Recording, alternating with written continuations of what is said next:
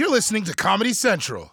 My guest tonight is the chair of African American Studies at Emory University and a New York Times best-selling author whose latest book is called One Person, No Vote: How Voter Suppression is Destroying Our Democracy. Please welcome Carol Anderson.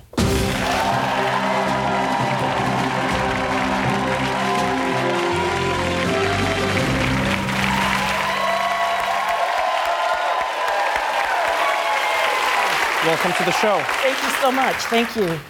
It's so wonderful having you here. Um, you wrote a book called White Rage, which was a New York Times bestseller, Yes. where you spoke in depth about how America is dealing with an issue that it really hasn't dealt with completely, which is the rage that many white people feel at what appears to be America changing.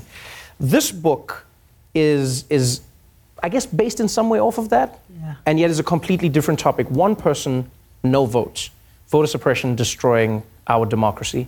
How bad and how big do you believe voter suppression actually is?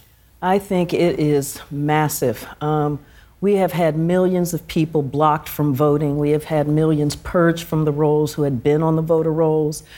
The purging and the voter suppression has been so intense that we have Donald Trump in the White House right now. That's the power of voter suppression.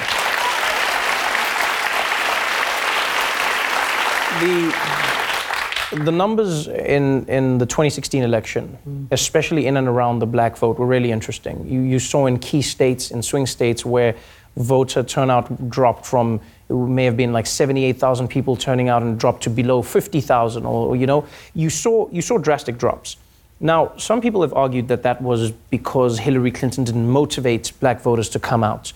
But you've looked at the data, you've analyzed a lot of the information, and it seems like there's been a systematic effort to remove people of color from the voting rolls. Right. But why, why people of color, though?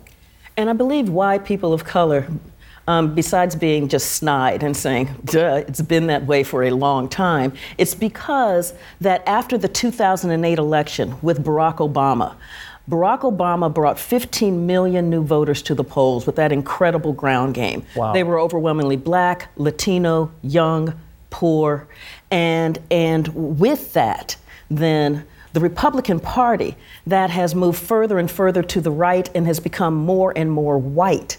Um, and, and their policies have become more right wing. They, they don't have policies that resonate with the growing diversity of America. Right. And so instead of thinking about how do we reform this party so that it, it, it resonates with America, that our policies are really strong and talk about benefiting more Americans, instead what they decided to do was to suppress the vote. There are some, there are some really scary uh, parts of the book where I, I read about things I never knew before. I knew about the larger picture of voter suppression in certain states, in certain places.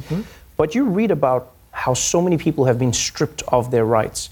Now, the argument the other way from people like Chris Kobach, uh, you know, from Donald Trump and his team has been we are protecting democracy. That's why we scrub people of voter rolls. If they've died, if they no longer respond to mail, then why are we keeping, on, keeping them on the voter rolls? How do you respond to that? Yeah, and I respond to that because one of the ways that this works and why it's so effective is that they're able to use that cover of being reasonable. You know, we're just keeping the voter rolls up. But when you really look at what they're doing, is that those the people that they're scrubbing, they're not scrubbing people who have moved or who have died overwhelmingly. Overwhelmingly, who they're scrubbing are people who are African Americans, people who are young, people who are poor. And they're doing it by the characteristics. Um, so they can't say, oh, we don't want black people to vote because there's still this thing called the 15th Amendment. Right. Although the Voting Rights Act got gutted by the Supreme Court, there's still this thing called the 15th Amendment. So what they do is they go after the characteristics of a people, societally imposed characteristics. They go after those things like um, if you move a lot, and we know that people move a lot, particularly if you're poor, you don't stay in the same house forever. Right. That moving then becomes a, a reason to, to knock people off the rolls. They say, and one of the things that we also know, characteristics, is that um, young people, minorities, they don't, and students, they, they don't vote regularly. So they start knocking people off the rolls for not voting regularly. And so they use those characteristics, and those are the characteristics of people who don't overwhelmingly vote for Republicans. Right. Yeah. When, when you when you look at the, the numbers and you look at how impactful this could actually be, mm-hmm. the argument is always met with, yes, but look at how much voter fraud there is. Now, we talked briefly about this, but overwhelmingly, most Americans believe that voter fraud is a very definite threat. Absolutely. And that has been a well cultivated myth. Um, it has born, it was born up out of the 2000 election, that horrible election with hanging chads. Right. And, and that myth of massive rampant voter fraud coming out of the cities, uh, stealing our elections. Except when they really went hunting for it, they couldn't find it. Um, Justin Levitt, a, a, law professor out of California, he looked and he went from 2000 to 2014. Out of 1 billion votes, he was able to identify 31 cases.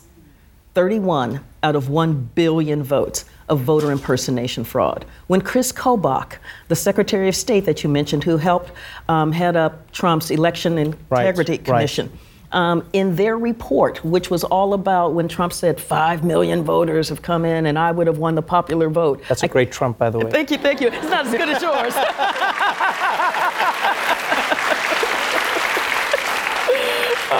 you know, when he said, you know, he's got five million, then they went hunting and they couldn't find it. I mean, the pages are blank when it says voter fraud. His commission's looking, blank pages. It's not there. When Greg Abbott, out of Texas is arguing for voter ID, and Judge Ramos is saying, okay, you've got rampant voter fraud. Where? Where? And he's like, it's rampant. She's like, where? How many? It's a lot. Rampant. How many? Two. And I'm like, is that rampant? the, the argument I've seen a lot of people parrot with, with a lot of confidence is it's not suppression. What we're doing is making sure that the integrity of our election is maintained. And so they say, we're not purging people or we're not restricting them from voting. We're just saying that everyone needs an, a voter ID. Now, I understand it, but if you were explaining to someone who is genuinely well intentioned, mm-hmm. someone who says, I don't understand, why is it so so hard or why is it so difficult for, for the government to say, well, why is it so bad for the government to say, everyone should have a voter ID that is issued by the government or at the DMV? Why, why is that so much to ask? Okay, and so let me just give you a couple of examples about how that really works. Because part of, again, the way that it sounds so reasonable, because you need an ID, you know, what Trump said, you need an ID to go buy groceries. Right. I, I, but as we all know, it, it doesn't quite work that way. So, for instance, in Alabama, Alabama said you got to have a government issued photo ID and then said, but your public housing ID does not count. Now, Alabama's a poor state. They've got lots of public housing. 71% of those on public housing, in public housing in Alabama, are African American. For many, that's the only ID they have. So you automatically wiped away that type of government issued photo ID because public housing is government issued. Right. Okay. Then Alabama shut down the Department of Motor Vehicles in the Black Belt counties. And so now people are going to have to go 50 miles to get a driver's license. But if you don't drive, how are you going to go 50 miles? And you don't have public transportation. So what you do is you create an obstacle. Right. And then you create an obstacle to the obstacle. And you make it so difficult for people who are already working their hardest to make it, to now be able to just access their basic right to vote. We see this in state after state. North Carolina, the Fourth Circuit said, You have targeted African Americans with nearly surgical precision. So these states, they make it sound innocuous. Oh, you need an ID, but it's not any ID. In Indiana, you need to have a driver's license to get a birth certificate. But to get a birth certificate, you need a driver's license. That's brilliant. it's genuinely brilliant. Let's look to the future. Yes. We have elections coming up. Yes. You have midterms happening in America. You also have the presidential election, which will be on its way shortly after that. Mm-hmm. Is there anything people on the ground can do? What can people do to protect their votes? Yes, absolutely. So there are several things. Um, one is you have to register to vote. And there are organizations that are on the ground helping people like get the identification, get the documents they need Right. in order to get the identification. Um, organizations like Vote Riders that are, that are doing that work. Um, also, when you're registered, check your um, the Secretaries of State's um, voter registration page to make sure you're registered to vote, because they are notorious for purging people off the list, even well closely.